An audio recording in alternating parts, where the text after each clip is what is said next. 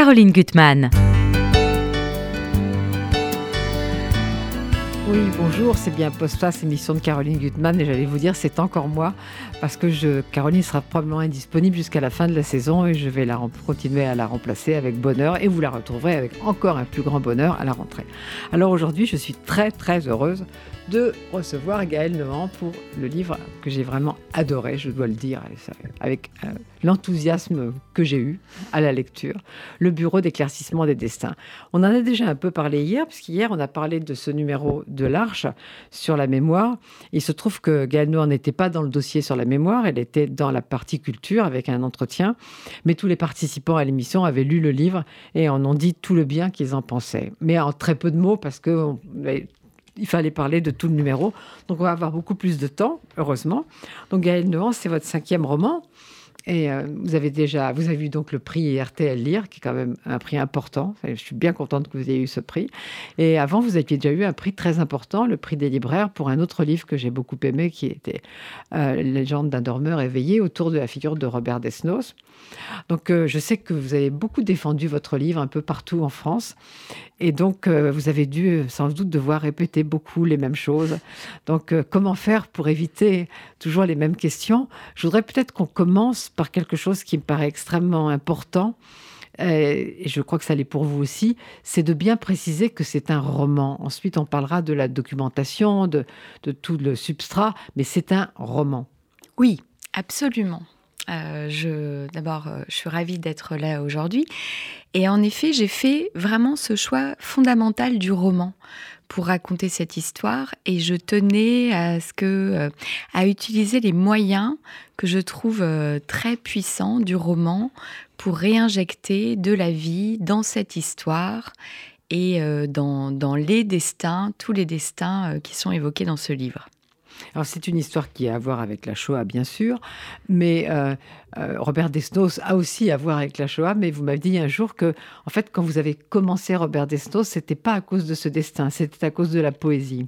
Absolument. C'était vraiment... Robert Desnos, c'était mon poète de chevet pendant très très longtemps, et j'ai découvert assez tardivement qu'il avait été résistant et déporté, en fait, le versant de sa vie. Donc c'était déjà un livre avec une, un roman, je le précise aussi, un roman, mais aussi avec un substrat d'une extrêmement solide documentation. Mais là, je crois que c'est encore pire, si on peut dire, la documentation. euh, je précise pour tous les gens qui vont le lire, qui n'ont pas eu la chance encore de l'avoir lu, que ça ne se sent pas du tout. C'est pour ça que c'est un très beau roman. On n'a pas l'impression que c'est un roman appliqué, qui applique quelques recettes nées de, d'une grosse documentation, mais qui fait vivre, fait vivre des personnes. Mais quand même, cette documentation, il faut en parler parce qu'au fond, elle est quand même à la source du, du roman. C'est-à-dire pourquoi vous êtes... Après, je pense qu'il y a des tas de raisons personnelles qui, fait que, qui font que vous vous intéressez à cette période-là de l'histoire. Ça, on peut en reparler aussi. Mais là, ce qui vous a motivé, disons, déclenché, c'est le fait d'apprendre l'existence d'un lieu. Absolument. C'est de découvrir l'existence du centre d'archives d'Arolsen, qui s'est longtemps appelé l'International Tracing Service, donc le service international de traçage, et qui, euh, qui a été créé vraiment à la fin de la guerre par les Alliés pour retrouver des gens, les, retrouver des victimes. Et ensuite, pour faire la lumière sur le destin d'une victime, enfin des victimes, à la demande de leurs proches. Donc, euh, ce qui m'a fascinée, c'est d'abord parce que j'en avais jamais entendu parler. Donc ça, je trouvais ça fou, parce que c'est le plus grand centre d'archives sur la déportation, enfin, sur la persécution nazie, au sens large. Euh, et ensuite, parce que euh, les enquêteurs, de, enfin, les archivistes de ce centre n'ont jamais vraiment été formés comme des archivistes, mais plutôt comme des enquêteurs. Ils ont appris leur métier sur le tas, et les premiers employés de ce centre étaient pour beaucoup des anciens déportés. Mais justement, vous n'étiez pas la seule à n'avoir jamais entendu parler de, de ce centre.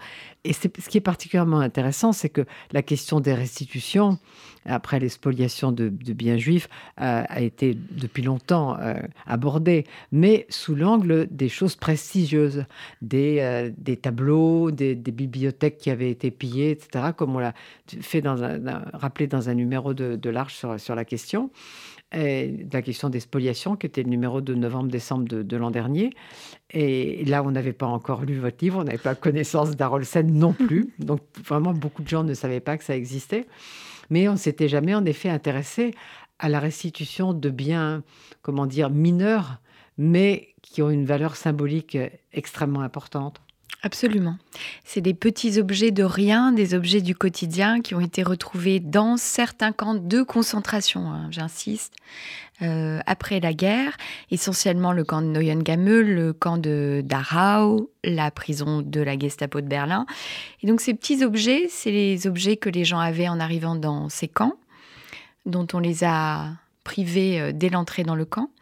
Et pour, dans ces camps-là, ont été retrouvés. Dans la plupart des autres camps, on n'a rien retrouvé. Là, on les a retrouvés. Et, euh, et s'ils ils sont là, c'est qu'ils n'avaient pas de valeur, justement. Donc, ils n'ont pas été volés. Et ils sont euh, extrêmement émouvants parce que c'est des objets, justement, euh, de rien du tout. Des portefeuilles, des photos, des petits bijoux de pacotille, des alliances. Des outils aussi, non ? Des outils. Mais j'ai vu, moi, euh, un outil d'un vitrier très émouvant, tout usé. Euh, les photos, évidemment, sont très émouvantes. En fait, tous ces petits objets que les gens ont emportés avec eux pour, au moment, quand ils avaient cette chance, hein, au moment d'être déportés, quand ils ont pu en emporter, et qui sont donc les petites choses précieuses qu'on peut emmener avec soi, euh, précieuses affectivement. Donc évidemment, euh, là, quand on va essayer de mener des longues enquêtes, parfois longues et fastidieuses et compliquées, pour euh, restituer ces objets, on imagine bien que on va, pour les descendants, c'est, c'est infiniment émouvant. En fait, c'est un roman sur cette enquête, ces enquêtes et, et ces découvertes de, de destins qu'on ne, qu'on ne connaissait pas et qui ouvrent parfois sur d'autres destins. Mais euh, donc, euh, ces objets, vous les avez vus aussi. Et à partir de là, vous avez quand même construit quelque chose de tout à fait différent. Donc, alors, il y a un personnage principale qui ressemble quand même à la directrice de ce, de, de ce centre. En tout cas, qui ressemble à une dame qui s'appelle Nathalie Letiers-Lebig et qui est aujourd'hui euh, la responsable, en quelque sorte, de, la, de cette mission de restitution. Et qui est euh, quelqu'un qui travaille depuis quarante ans euh, pour les victimes euh, du nazisme. Elle va prendre sa retraite bientôt. Et évidemment, j'ai nourri mon, mon héroïne, qui s'appelle Irène, je l'ai nourrie du dévouement de Nathalie, de son, euh, de son énergie infatigable pour mener ses enquêtes, de son obstination, aussi peut-être de son côté obsessionnel. Et j'ai donné à Irène aussi un point commun avec Nathalie, c'est qu'Irène, elle arrive par hasard dans ce centre d'archives quand elle a une vingtaine d'années, sans savoir ce qu'on y fait, parce qu'elle a vu une petite annonce dans le journal. Et ce, ce travail qu'elle trouve sur sa route par hasard va devenir une véritable vocation qui est bien plus qu'un travail. C'est vraiment, c'est pas un travail comme les autres. Il, il envahit toute sa vie, il envahit ses pensées, il l'empêche de dormir. Euh, voilà. Et, et ça, je crois que ça, ça reflète la réalité. Et Irène, comme euh, cette Nathalie, est mariée, française, mariée à un Allemand. Voilà, exactement. Alors, elle a dit, c'est là qu'après, ça se sépare, parce que Irène, c'est compliqué, cette affaire de mariage avec oui, un Allemand. Compliqué, compliqué l'affaire de, de, la, de l'enfant, de son voilà, rapport avec son l'en, fils. Voilà, l'enfant franco-allemand. On la rencontre, elle est divorcée, ça fait trente ans qu'elle, qu'elle vit là, alors que Nathalie Letiers-Lebig est toujours mariée et que ça, ça a l'air de se passer plus harmonieusement pour elle. Mais ce qui est aussi très intéressant, c'est qu'on va parler des personnages, parce qu'il y a beaucoup de personnages magnifiques, mais c'est qu'au fond, cette Irène, euh, elle aurait pu ne pas avoir vraiment d'existence, elle aurait pu être juste une sorte de fil conducteur, mais vous lui avez donné une, une vraie existence, aussi une existence personnelle, notamment, en effet, les rapports avec son fils, ou le, le problème de, de quelqu'un qu'on, à qui on reproche de, de trop donner à son, à son travail. Absolument. Et en fait, euh, j'avais peur au départ que lui donner beaucoup de, d'épaisseur, ça soit euh, peut-être un peu déplacé par rapport au, aux gens qu'elle va rencontrer, au destin qu'elle met à jour, qui me paraissait infiniment plus euh, grave, euh, je ne sais pas, plus tragique, plus, euh, plus important finalement dans le livre. Et puis, euh, et puis, je me suis rendu compte que pour les lecteurs, c'était très important d'avoir Irène et qu'elle existe vraiment, parce qu'elle est notre guide un peu, elle est, euh, elle est aussi notre rempart peut-être parfois, euh, parce que bien sûr, on va effleurer, enfin, on va aborder aussi euh, des, des sujets très douloureux ou terribles. Et donc, elle, euh, elle tamise un petit peu le, l'horreur et elle est aussi la personne qui nous fait rencontrer d'autres gens et qui amène dans ces rencontres sa douceur. Moi, je l'ai appelée euh, Irène parce que je voulais qu'elle apporte quand même, ou qu'elle veuille en tout cas, apporter la paix aux descendants. Et puis, bah, évidemment, c'est pas toujours aussi simple que ça d'apporter la paix dans ces histoires-là, mais euh, c'est quand même un petit peu son programme et c'est ce qu'elle amène avec elle et ça aide beaucoup, je crois. Et en fait, on a, on a tendance à se substituer à elle quand on lit. C'est-à-dire, on devient, euh, on, on la suit. C'est comme si on, on, on presque on menait l'enquête, l'enquête soi-même à la rencontre de ces gens extraordinaires. Alors, il y a un personnage moi que j'aime beaucoup, c'est Eva. Alors, Eva, elle, elle a la particularité de travailler dans ce centre et d'avoir été déportée. Et euh, moi, elle me touche beaucoup parce que c'est une femme, une femme blessée à jamais. Blessée à jamais. Mais alors ça, c'est le cas de beaucoup de personnages du livre. Mais Eva, c'est vrai qu'elle a un côté écorché vif. Euh, c'est, c'est, j'avais, en fait, elle est née, Eva, de la nécessité que j'avais de former Irène et qu'elle soit formée par la bonne personne. Parce qu'on voit, je pense, dans le livre que ce centre d'archives, c'est comme une grande machine impure qui a souvent été très... Euh, vraiment dépendante de la politique, d'intentions qui n'étaient pas toujours très, très bonnes, et qu'elle aurait pu être formée par des gens qui n'étaient pas euh, excellents, ni très dévoués, ni si dévoués que ça aux victimes. Donc là, je voulais que ça, qu'elle soit formée par quelqu'un de bien, et, euh, et donc c'est un personnage historique, en quelque sorte, du centre Irène, euh, Eva, pardon, parce qu'elle est là depuis le début et que c'est une ancienne déportée. Et Quand on, quand on rencontre Irène, Eva est morte et il y a entre elles un vrai rendez-vous manqué. Parce que Irène n'a jamais osé questionner Eva sur son passé, sur, euh, sur le camp d'Auschwitz qu'elle a, auquel elle a survécu, le ghetto de Varsovie, des choses, euh, tout ce qui est son histoire à Eva. Et euh, c'est resté euh, pour Irène quelque chose, un manquement et une tristesse. Et il se trouve qu'elle, là, elle va être amenée à enquêter sur elle. Et donc, on... c'était intéressant de voir que même quand on a un rendez-vous manqué de ce genre, eh bien, on peut quand même faire un bout de chemin vers les gens, même, euh, même après leur mort. Mais Eva, elle était devenue très dure pour se, pour se défendre. Elle était devenue une personne très dure. C'est une personne très dure. Et ce que j'ai beaucoup aimé dans le roman, c'est qu'on part de cette personne très dure. Et puis, petit à petit, on va remonter d'une pièce de puzzle à l'autre. Et on va découvrir des visages beaucoup plus vulnérables d'Eva. On la découvre à rebours, en quelque sorte. On remonte vers celle qu'elle était et que le camp a détruite. Mais alors Gaëlle, non, je vous l'ai dit déjà que j'avais été très triste que votre roman ne sorte pas pour la rentrée littéraire, enfin ce qu'on appelle la rentrée littéraire en septembre, parce que j'aurais adoré le défendre pour un prix auquel j'appartiens, le prix Femina. Mais euh, en le lisant, j'ai très bien compris euh, que ça avait été long pour vous et difficile sans doute de, de conclure, euh, non pas parce que vous ne saviez pas où vous alliez, mais parce que la construction est extrêmement subtile. En effet, quand on commence sa lecture, on pourrait penser que chaque personnage, enfin, chaque chapitre est attribué à un personnage. Donc, euh, on pourrait penser à une succession de portraits et euh, de destins, mais en fait, non. Euh, plus on avance dans la lecture, plus on voit que les destins s'entrecroisent, que certains personnages, on les retrouve, et qu'en plus, ils ont des rapports avec certains autres personnages qu'on n'avait pas soupçonnés. Jusqu'à la fin, on, on, on est comme ça. Oui, c'était vraiment... Euh, pour moi, l'enjeu du livre, c'était d'une part que on ne puisse rien apprendre de faux dans ce livre, sur le plan historique, et que les personnages soient tous justes.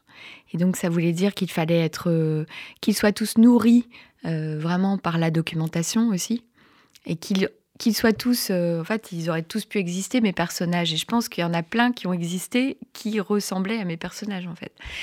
Donc ça, c'était l'enjeu. Et le deuxième enjeu, c'était d'utiliser, en quelque sorte, puisque ce sont des enquêtes, les ressorts du roman policier, finalement, pour, euh, pour euh, attraper le lecteur qui, n'est, le, qui ne lâche jamais et, euh, et le, le, par là le, l'emmener dans des choses qui peuvent être complexes, euh, des entrelacs de l'enquête, des, des thématiques qui sont complexes, des thématiques historiques que je voulais laisser dans leur... auxquels je voulais garder leur complexité. Et puis aussi une réflexion sur la mémoire, puisque c'est un livre qui se passe en deux mille seize, donc c'est un livre qui devait aborder aussi des questions de qu'est-ce que la mémoire aujourd'hui, qu'est-ce qu'on en fait, est-ce, jusqu'où la, la mémoire est, est, est dépendante du politique, de, du discours politique, et donc euh, et, et qu'est-ce que c'est, qu'est-ce qu'on transmet aujourd'hui à des jeunes gens, qu'est-ce qu'ils reçoivent de cette histoire et qu'est-ce qu'ils en font. Ces Just, justement, dans ce numéro de l'Arche, vous verrez dans ce dossier qu'il y a sur la mémoire, et il, y a, il y a des articles évidemment sur la transmission et, et qu'est-ce qui se passe quand il n'y a plus de survivants, quel est le type de transmission qui se met en place, mmh. ce que vous avez fait. Et, et aussi un, un, un article de Francis Eustache, qui est un scientifique, sur euh, la nécessité de l'oubli pour que la mémoire fonctionne aussi. Il faut pouvoir oublier des choses dans la vie. Il faut pouvoir... Bien sûr, on ne peut pas tout garder, bien sûr. Et d'ailleurs, on voit bien, que, on voit bien par exemple, dans les, chez les témoins, qu'un témoin, par exemple, de Treblinka en dix-neuf cent cinquante, ce n'est pas le même qu'en dix-neuf cent quatre-vingts ou en deux mille. Entre-temps, sa mémoire, elle a oublié des choses, elle a déformé des choses, forcément. Euh, La mémoire, elle est en perpétuelle évolution. Et il y a aussi tous les moyens de la... Finalement, comment, comment on garde cette mémoire brûlante pour qu'elle continue à nous brûler aujourd'hui et peut-être qu'elle continue à ouvrir nos yeux. Et ça, c'était, c'est un sujet, je trouve, très intéressant à un moment où les témoins, malheureusement, disparaissent. Comment, et, c'est, et c'est là que je pense que, que le roman peut jouer un rôle euh, complémentaire d'autres choses. Et qu'il peut jouer un rôle à condition que les romanciers aient vraiment conscience de la responsabilité qui est la leur. On a une grosse responsabilité. Ouais. À mon avis, plus fondamentale qu'accessoire, parce qu'il peut aller au cœur de la vérité des choses grâce, grâce à la liberté du roman. Oui, absolument. Moi, j'ai, j'ai beaucoup aimé ça, c'est-à-dire rejoindre la, rejoindre la vérité des êtres et la vérité de leurs histoires, de leur destin, leur vérité la plus profonde à travers des personnages. Et j'ai, j'ai le sentiment aujourd'hui que tous mes personnages existent. Moi, je... Mais je crois que parfois, vous avez inventé des noms de personnages et vous les avez retrouvés dans, dans les archives. Ce n'étaient pas forcément les mêmes personnes, pas, pas le même destin que vous aviez imaginé, mais le nom était là. Le nom était là et puis parfois, le personnage était très proche. J'ai un personnage qui s'appelle Lazar Engelman. Ça, c'est un de mes préférés aussi. C'est pour ça que je voulais en venir là. Bah, il y a un Lazar Engelman dans le fichier d'Arolsen qui ressemble presque trait pour trait à celui que j'ai inventé, si ce n'est que le vrai, il est, il est parti de Prague, pour, euh, il est passé par Theresienstadt et ensuite à Auschwitz et Buchenwald. Et le mien, c'est euh, Prague, Theresienstadt, Treblinka. Là, il arrive à s'évader, il est rattrapé sous un faux nom et envoyé à Buchenwald. Donc, il euh, y a vraiment, il y avait des grandes similitudes. Ils avaient sensiblement le même âge. Ils avaient tous les deux perdu... On imagine toute leur famille. En tout cas, on n'avait pas de trace qu'il y avait encore des gens vivants dans leur famille. Et euh, et il y avait une, même une photo. Et donc, pour moi, c'est devenu la photo du mien. Et est-ce que vous avez parfois utilisé vraiment des documents, je pense à, à cette euh, lettre terrible qui est la confession d'une gardienne de camp. Elle, elle existait vraiment dans, dans les archives ou vous l'avez inventée ? Non, elle n'existait pas et puis je ne suis pas sûre qu'on l'aurait retrouvée dans ces archives-là. Là, dans mon roman, ça fait partie, c'est une archive privée. Et je pense qu'il y a encore énormément de ces archives privées en Allemagne ou ailleurs euh, qui qui dorment dans un, dans un placard. Les, peut-être les descendants ont encore trop honte pour partager ces documents-là.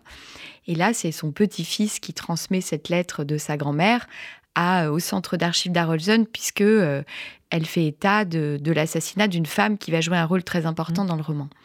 Donc, euh, mais je me suis, par contre, cette lettre, elle est, euh, je me suis beaucoup servi de beaucoup de documentation euh, assez récente des historiens, et notamment des historiennes, je pense à Elissa Mailander notamment, sur euh, la, les gardiennes euh, S S. Et j'entends par là les gardiennes, euh, les gardiennes lambda, pas les, les monstres sanguinaires euh, auxquels on s'est intéressé euh, déjà depuis la guerre. Et avant, on s'intéressait qu'à ces personnages de monstres. Moi, je trouvais ça beaucoup plus intéressant de s'intéresser à une gardienne lambda, parce qu'elle nous renvoie le miroir de, de notre possible monstruosité, enfin, en tout cas, non, de notre possible inhumanité. Comment on glisse dans l'inhumanité quand euh, on n'est pas du tout, euh, rien ne nous prédispose à glisser dans cette huma- inhumanité. Qu'est-ce qui, qu'est-ce qui fait ça, quoi ? Qu'est-ce qui, quels sont les mécanismes qui rendent cette inhumanité possible ?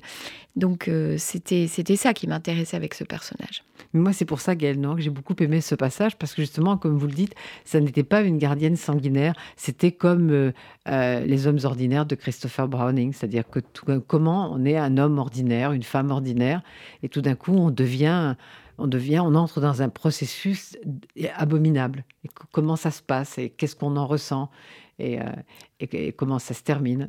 Absolument, et je trouve que c'est une question qui est vraiment d'actualité, enfin universelle et d'actualité, qui dépasse bien euh, tout à fait le problème de l'Allemagne, en l'occurrence, et, euh, et qu'on retrouve dans, aujourd'hui dans, dans beaucoup de, de guerres, de génocides partout, et qui, euh, qui pourrait nous concerner demain, malheureusement. Donc, je pense que c'est, c'est un des soucis de beaucoup de jeunes historiens aujourd'hui, d'ailleurs.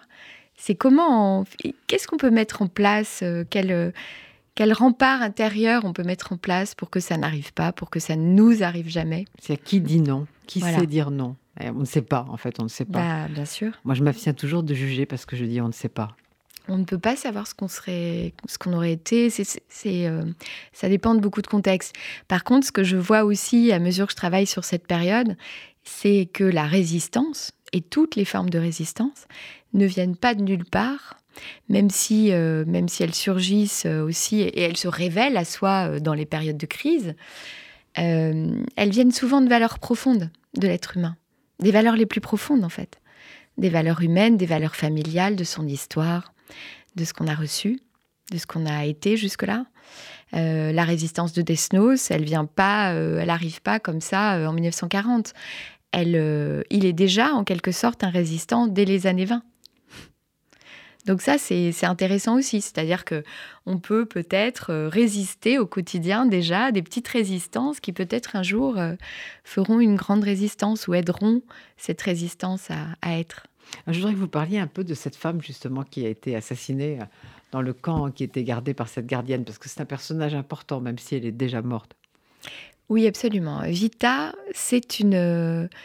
C'est une victime, mais euh, elle n'est pas juive. C'est une femme polonaise qui est blonde aux yeux bleus. Donc, on peut se dire que dans un monde nazi, ça ne va pas être la, celle qui sera la plus maltraitée, que peut-être le fait d'avoir des traits, entre guillemets, aryens aux yeux des nazis, ça va l'aider ou la favoriser ou la sauver. Et puis, en fait, chez les, c'est, c'est exactement ce qui va créer, causer sa perte. Parce qu'elle a un petit garçon qui aussi a des caractéristiques ariennes pour, pour des nazis. Euh, pour eux, un petit garçon bleu aux yeux bleus, c'est un petit garçon qui a du sang pur. S'il a du sang pur, c'est quand même du sang allemand, et même s'il est polonais. Et s'il a du sang allemand, on a le droit, et même on doit, le voler. C'est ce que Himmler avait, euh, avait décrété. On devait voler le sang, le sang pur, partout où il se trouvait. Et euh, au nom de, de ce programme d'Himmler, euh, on a créé une opération qui s'appelle la germanisation, où on a euh, volé des enfants dans toute l'Europe nazie, des enfants avec les bonnes caractéristiques ariennes, tout ça dûment validé par des euh, soi-disant experts de la race. Et donc... Euh, ce petit garçon, donc cette dame, cette, cette femme Vita, elle a une vie tout à fait euh, normale, une petite vie, euh, voilà, sans histoire. Au début de la guerre, elle vit en Pologne. Bon, alors déjà, sa vie n'est pas facile. Elle a... Et son petit garçon est volé. Et parce qu'elle essaye de savoir ce qu'il est devenu et de le retrouver, euh, on va l'envoyer au camp d'Auschwitz, puis au camp de Ravensbrück. Donc, c'est... Euh, c'est vraiment euh, une tragédie, mais une sorte de tragédie ordinaire, voilà... Euh, Et ce qui m'intéressait, c'était ce qu'elle devient dans le camp. Ce qu'elle devient dans le camp, c'est une femme plutôt solidaire, on va dire, euh, qui même euh, est courageuse, euh, prend des risques pour les autres, et, euh, et qui a évidemment l'obsession de retrouver son enfant, mais qui va devenir une, ce, que, ce qu'on appelait à Ravensbrück une maman du camp. Donc euh, à Ravensbrück, il y avait des, des déportés qui ont adopté des orphelins. Euh, la plupart de ces orphelins étaient juifs ou tziganes, et donc euh, elles ont, euh, certains de ces enfants ont eu plusieurs mamans du camp parce qu'elles mouraient, et il y en avait une autre qui, se, qui arrivait, et cetera. Et je trouvais ça absolument euh, magnifique. Et, et, et Vita euh, va adopter ce, un petit garçon, et, et on la rencontre au moment où elle fait un choix fondamental, un choix euh, terrible. Ce petit garçon, il est sélectionné pour la chambre à gaz de Ravensbrück, et Vita va, va décider de mourir avec lui. Alors là, aussi, là, on voit bien, évidemment, donc Vita n'a pas existé en tant que Vita, mais il y a eu des, il y a eu beaucoup de gens qui ont fait ce choix pendant la guerre, de mourir avec des enfants. et parfois des enfants qui n'étaient pas les leurs, comme le docteur Korczak et, et quantité d'autres éducateurs, par exemple, du ghetto de Varsovie. Donc, il euh, euh, y a vraiment une réalité profonde derrière ce personnage et derrière son choix. Moi, j'aime à penser que, que une minute avant de faire ce choix, elle ne sait pas qu'elle va le faire, puisqu'au fond d'elle, il y a quand même le désir de retrouver son enfant. Et elle fait quand même ce choix, et, euh, et on la rencontre à travers ce choix. Et c'est après qu'on découvre qui elle est. Alors, ces, ces objets que votre héroïne cherche à restituer, donc en quête pour trouver les descendants auxquels il faut les restituer, vous les avez choisis comment ? Alors, ils se sont vraiment imposés à moi, et ils se sont imposés à moi de manière euh, visuelle, avant même que je comprenne leur sens. Donc, par exemple, l'objet de Vita, c'est euh, un pendentif, euh, un pendentif euh, en bronze, parce que s'il était en or, il aurait été volé, bien sûr. Un pendentif en, en bronze un peu usé, euh, d'une vierge à l'enfant. Et, euh, parce que bien sûr, elle est catholique, mais en fait, en fait cette vierge à l'enfant, c'est, c'est l'objet qui représente Vita, puisque c'est la, c'est la maternité au sens large. C'est vraiment l'impulsion de, de materner, de protéger un enfant, y compris quand il n'est pas à vous. Donc... Euh, ça, je l'ai compris plus tard. Et puis, c'est pareil, il y a, il y a un objet qui est un mouchoir brodé et qui représente la solidarité, la solidarité des déportés. Donc, euh, ça, euh, bon, ça, très vite, j'ai compris le sens de cet objet, puisqu'il est créé pour incarner cette solidarité. Euh, voilà. C'est un cadeau que des déportés font à une autre.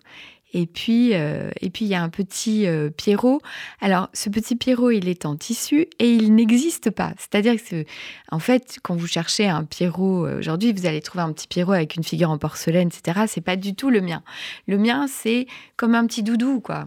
Un petit doudou de tissu. Et il fallait qu'il soit petit pour qu'on puisse le cacher.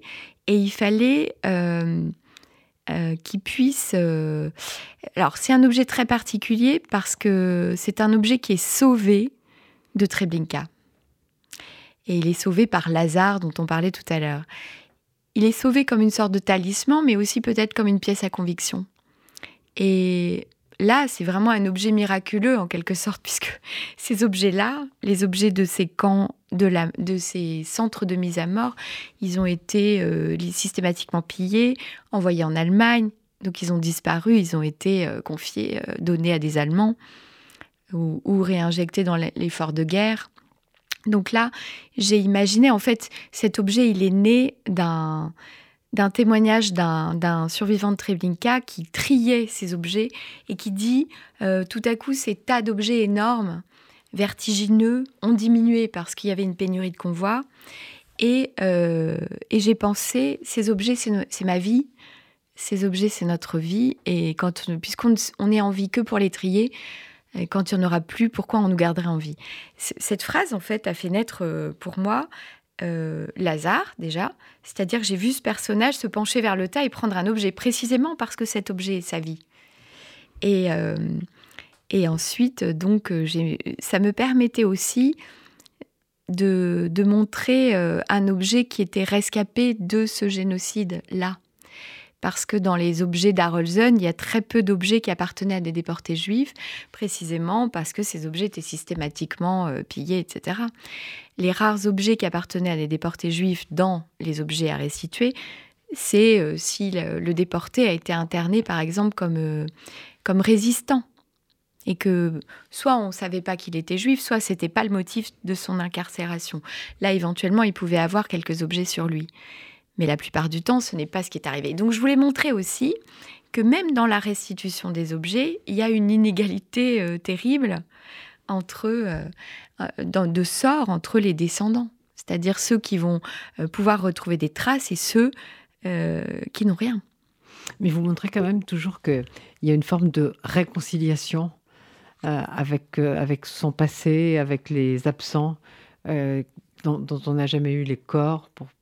que ces, ces objets deviennent un symbole de, de cette réconciliation. Absolument. Ces objets deviennent... Euh, bah, en fait, avec l'objet, c'est le disparu qui revient dans la vie des vivants. Alors évidemment, il revient avec, euh, avec une histoire euh, toujours douloureuse, puisqu'elle passe par la déportation. Et, et parfois, cette histoire, ça peut être aussi... Euh, euh, c'est quelque chose qui vient briser du silence, beaucoup de silence.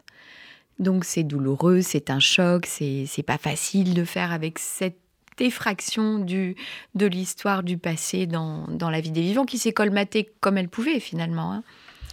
Et, mais avec sa mort, il y a aussi la vie du disparu qui revient. Et ça, c'est le côté, euh, le côté qui est infiniment précieux. Et là, aujourd'hui, on a un peu de recul par rapport à ça, puisque depuis deux mille seize, ils ont restitué à, une, à peu près neuf cents objets. Dans la réalité. Dans la réalité.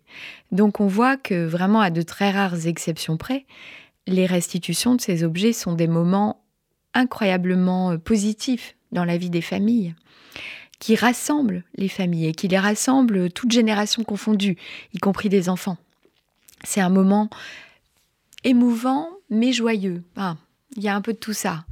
C'est un moment euh, où des gens qui parfois ne se parlaient pas depuis très longtemps se reparlent, se réunissent autour de cet objet. Cet objet rassemble, voilà, il rassemble, il réconcilie, il apporte un peu d'apaisement dans des histoires qui ont toujours été compliquées et qui sont toujours euh, dures, traumatiques, et cetera, y compris pour les générations d'après, et même quand on n'en sait rien.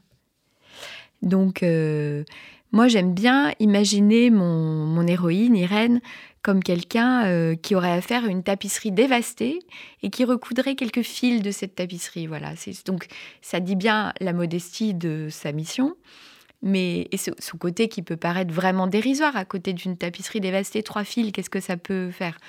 Mais en même temps, ces trois fils, ils sont infiniment précieux et ce qu'ils rendent est très précieux. Donc... Euh, C'est là qu'on est, on est du côté de la vie, on ré, remet de la vie dans cette histoire. Euh, je lui ai fait euh, dire une phrase, mais je crois que, que Nathalie Letiers-Lebig pourrait dire cette phrase, c'est que on peut, elle dit « Ne laissez pas leur mort éclipser leur vie ». Et je crois que ça, c'est très très important. Euh, il y a, euh, par exemple, la Pologne, qui, où beaucoup beaucoup de gens sont morts, Euh, bien sûr, peut ressembler juste à un grand cimetière. Mais en fait, par exemple, si on prend le, la, les Juifs, les Juifs sont, ont vécu mille ans en Pologne. Donc, il y, y a surtout, si on les cherche, sans doute des traces de leur vie aussi. Et, et ce n'est pas juste les traces de la mort. Mais vous parlez de la Pologne, et justement, Irène pensait que tous les gens qu'elle allait découvrir euh, seraient des descendants de gens qui venaient de l'Est. Et puis, tout d'un coup, pas du tout. Elle se retrouve en Grèce. Voilà, alors il euh, y a ça aussi, c'est vrai que c'est le hasard du désencadre. Mais alors ça, euh, bah je, moi je suis, j'ai beau euh, travailler énormément, laborieusement, méticuleusement ma documentation, je suis mes intuitions. Et là, dès le début, j'avais l'intuition que d'une, d'une femme, euh, je voyais une femme qui avait aimé Lazare. Et j'avais besoin de cette femme parce que j'avais besoin qu'elle nous montre comment on pouvait aimer Lazare, même sans trop savoir ce qui était au fond de Lazare, puisque Lazare a un, porte un fardeau euh, qu'on ne peut pas imaginer en réalité, que je n'ai pas euh, souhaité imaginer. Enfin, on peut un peu l'imaginer. Mais il reste mystérieux. Il ça reste, reste complètement mystérieux. mystérieux. Et je voulais vraiment respecter ce, ce mystère. Et, mais cette femme, et je la voyais méditerranéenne, je la voyais en Grèce ou en Italie. Et j'ai littéralement enquêté sur ma propre vision. Et je suis arrivée sur la Grèce et je me suis rendu compte que je ne connaissais pas du tout euh, l'histoire de la Grèce pendant la guerre. Et la Grèce est surtout de la communauté juive grecque. Et j'ai découvert euh, cette histoire et, et elle est bien sûr tragique. Mais à travers cette histoire tragique, j'ai aussi découvert l'histoire euh, incroyable de la communauté juive de Salonique qui ne se résume pas du tout à la Shoah et qui est beaucoup plus riche que ça, et qui est enfin, très longue et riche et intéressante, et cetera, passionnante même. Et, et donc, j'ai, j'ai, voulu, euh, j'ai voulu en parler dans ce livre. Et puis, c'est vrai que moi, dans ce roman, j'avais à cœur d'aborder des sujets qui étaient peut-être un peu moins connus du grand public. Et je pense que quand on pense à la déportation, et en particulier à la Shoah, on imagine la Pologne, on imagine Auschwitz, on imagine éventuellement le ghetto de Varsovie. On n'imagine pas la Shoah euh, dans des villes toutes blanches au bord de la mer. Euh, et pourtant, euh, elle s'est passée là aussi. Ils sont allés chercher euh, des, des victimes jusque sur des petits cailloux euh, au milieu de la mer. C'est un côté euh, terrible. Et voilà, enfin, c'est, com- c'est complètement, c'est choquant, encore plus choquant, là, je trouve, dans ces paysages qui sont si beaux, d'imaginer qu'on a créé ce ravage, voilà, et qu'on a ravagé des communautés entières. Certaines sont presque éteintes. Et, et avec une langue qui est aujourd'hui que, que, que certaines personnes euh, essaient de, de garder, de, de préserver, euh, qu'on apprend encore, qu'on, qu'on chante. Donc c'est, c'est, y a de la beauté aussi là-dedans, parce que c'est aussi l'héritage dans ce qu'il a, là encore, c'est la vie. La vie part à plus que la mort, c'est-à-dire eux, ce qu'ils choisissent de garder, c'est le, la beauté de leur histoire, c'est la beauté de leur langue, c'est la cuisine, c'est tout ce qui... Euh, tout ce qui continue à, à, gar- à préserver le lien de leur histoire et de leurs disparus. Mais je crois que vous venez de dire quelque chose de très important qu'on n'avait pas dit jusqu'à maintenant, c'est que ce n'est pas du tout un livre de mort, c'est un livre de vie, oui. Totalement. C'est tout, euh, tout ce processus d'enquête euh, vise à faire euh, absolument revivre des destins, non pas à les enterrer, non pas à, les, à, comment dire, à faire une sorte de mémorial ou de tombeau, mais au contraire, à les faire ressurgir. Oui, oui, absolument. Moi, j'ai, je pense que j'ai, j'écris que des livres sur la vie, en, en fait. Et celui-là, comme les autres. D'ailleurs, ça m'a beaucoup aidé d'écrire ce livre sur la vie. Ça m'a évité, justement, parce que j'ai quand même, euh, dans ma documentation et dans le livre, euh, frôlé des gouffres. Et, et je, c'est ce qui fait, je pense, que cette obscurité n'a rien occulté. Et c'est ce qui fait aussi... C'est toute la lumière du livre. Elle vient des gens. Elle vient des gens, des, des, euh, des disparus qui, qui reprennent vie pour nous, en quelque sorte, devant nous, et des descendants. Et donc, c'est, euh, c'est ça, je crois que c'est, c'est ce que j'aime euh, dans, dans l'histoire. C'est vraiment euh, comment on peut... Euh, c'est presque de la micro-histoire. C'est comment on peut retrouver, euh, redonner vie, euh, éclairer la vie des, des gens. Vous avez mis combien de temps à écrire ce livre ?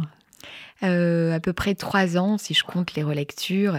Mais trois ans, en fait, c'est pas beaucoup par rapport à la somme de, de travail que c'était. Parce que c'était deux cents livres, par exemple, de documentation. C'était des, des dizaines et des dizaines de documentaires, des heures et des heures. Je ne compte même pas les heures que j'ai passées dans les archives elles-mêmes. Euh, c'était des voyages, c'était des rencontres. Donc, c'est vrai que... Le tout en trois ans. J'ai pas chômé, Le voilà. Le tout en trois ans. Bah, ce livre a... a occupé toute ma vie. J'ai, j'ai pas eu d'autre vie que ce livre, je pense, pendant trois ans.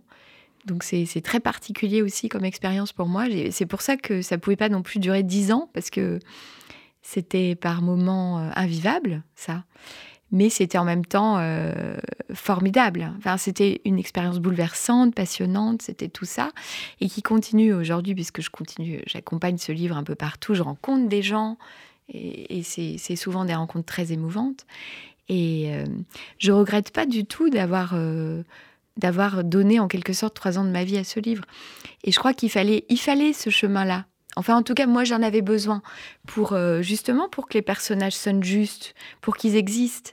Il, c'est, c'est pas, ça n'arrive pas par l'opération du Saint-Esprit. J'aurais pas pu juste les inventer. Il fallait euh, aller les chercher, les nourrir, donc me nourrir. Il fallait que je sois complètement imprégnée moi-même, euh, pour, que, euh, pour que tout à coup, euh, ces gens arrivent euh, juste dans, dans mon cerveau. Et, euh, et donc, ils ont été là tout le temps. Et, et je me suis rendu compte, par exemple, j'ai vu quatre fois Shoah pour l'écriture de ce livre. Pourquoi ? Parce que je me suis rendu compte que ce film, il est tellement intense tout le temps, à chaque minute, que euh, on en oublie les trois quarts. Enfin, en tout cas, moi. Euh, mais je, je dis moi, mais j'ai remarqué autour de moi que c'est pour la plupart des gens, en tout cas les gens qui ont vu Shoah, qui souvent l'ont vu plusieurs fois d'ailleurs, euh, on, on, on garde euh, le bouleversement, on garde le choc que ça peut être, mais on fond beaucoup de choses parce que c'est tellement intense tout le temps. Donc moi, pour, euh, pour voir tout Shoah, pour vraiment le voir, il m'a fallu quatre visionnages, prendre des notes, euh, faire attention, revenir en arrière, réécouter. Mais alors Gaëlle Nohant, quand on a fait l'entretien pour L'Arche, vous m'avez dit que vous n'étiez pas juive et que euh, malgré tout, depuis des années, c'est pas venu avec ce livre, depuis des années, vous êtes intéressée à l'histoire de la Shoah et de la, et de la, de la Seconde Guerre mondiale. Oui, euh, je crois que ça m'a... Enfin, je, moi, ça m'a été transmis par ma grand-mère et par ma mère. Euh, quand j'avais douze ans, elle m'avait déjà montré Nuit et Brouillard, j'avais vu toute la série Holocauste, j'avais lu euh, déjà euh, de la littérature concentrationnaire, j'avais lu Primo Levi, j'avais lu... En fait, c'est rentré dans ma vie, voilà, à un âge assez jeune. Et je peux dire qu'il y a eu vraiment un avant et un après pour moi. Et que je... ça a fait aussi la personne que je suis. Il y a une sorte d'innocence que j'ai perdue à ce moment-là. Une innocence sur la, euh, qui aurait pu être la bonté de la nature humaine, euh, la solidité de nos, de nos sociétés, des choses comme ça. Je les ai perdues parce que dès l'instant où on apprend à douze ans qu'on peut tuer des gens juste pour ce qu'ils sont, euh, ça change complètement la, le regard qu'on porte sur, euh, sur nos sociétés. Euh, on n'a plus autant confiance, quoi.